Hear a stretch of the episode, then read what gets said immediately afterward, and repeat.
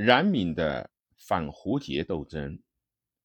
冉闵，内黄人，父詹。当西晋政权颠覆的时候，中原地区始终反抗胡族统治的，主要是起活军。起活军中间有一支作战特别出色、立场比较坚定的队伍，就是以陈武为首的起活军。陈武始终在中原地区抗御胡杰各族。临死时还告诫他的部下勿似虎。冉瞻就是在陈武所领导的这支起活军里面成长的。瞻年十二，为石勒所俘，勒命石虎养瞻为子，茂姓史。瞻子冉闵遂为石虎所养。闵勇悍善战，早年是石虎为首的石赵统治集团内比较得力的一个将领。历史上有名的暴君石虎，在公元三四九年四月仇部病死。石虎死后，诸子争立，大臣相杀。大将李隆为诛，逃奔广中。那一带是中原地区。起活军的根据地。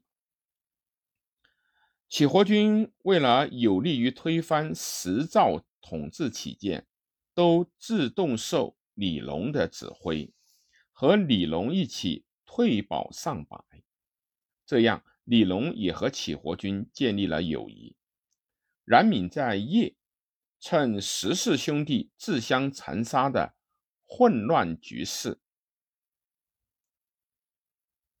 当时虎少子石时历三十三日，为兄石尊所杀；尊历百八十三日，为兄石建所杀；建历百零三日，为冉闵所杀。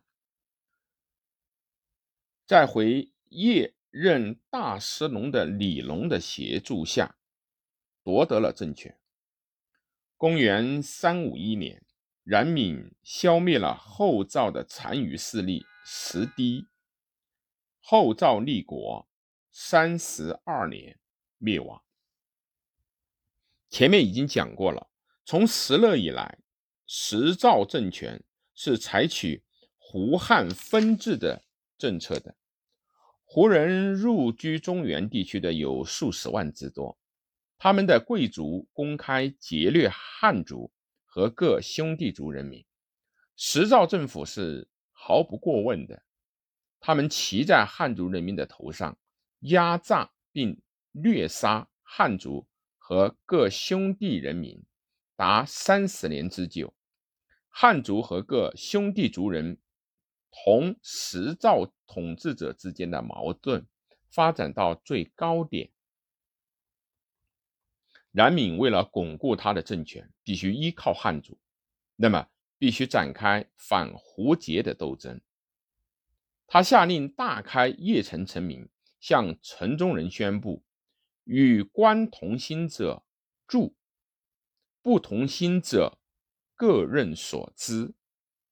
结果羯人纷纷出城，拥挤到城门都都要塞住了。百里内的汉人悉数自动进城。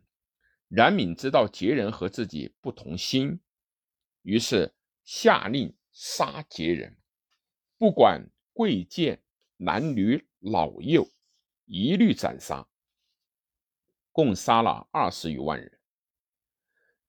冉闵展开的反胡羯斗争，原是迫于当时的敌我形势而不得不采取的一种斗争形式。但是冉闵在杀胡羯时，不问羯族人的贵族与平民、剥削阶级与被剥削阶级，一概杀尽；不拿武器的妇女、孩提亦未能幸免。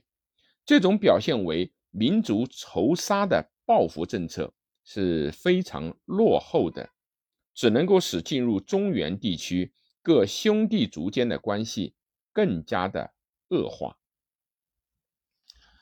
由于冉闵所领导的反胡节斗争顺利展开，中原地区的汉族人民都支持他建立政权。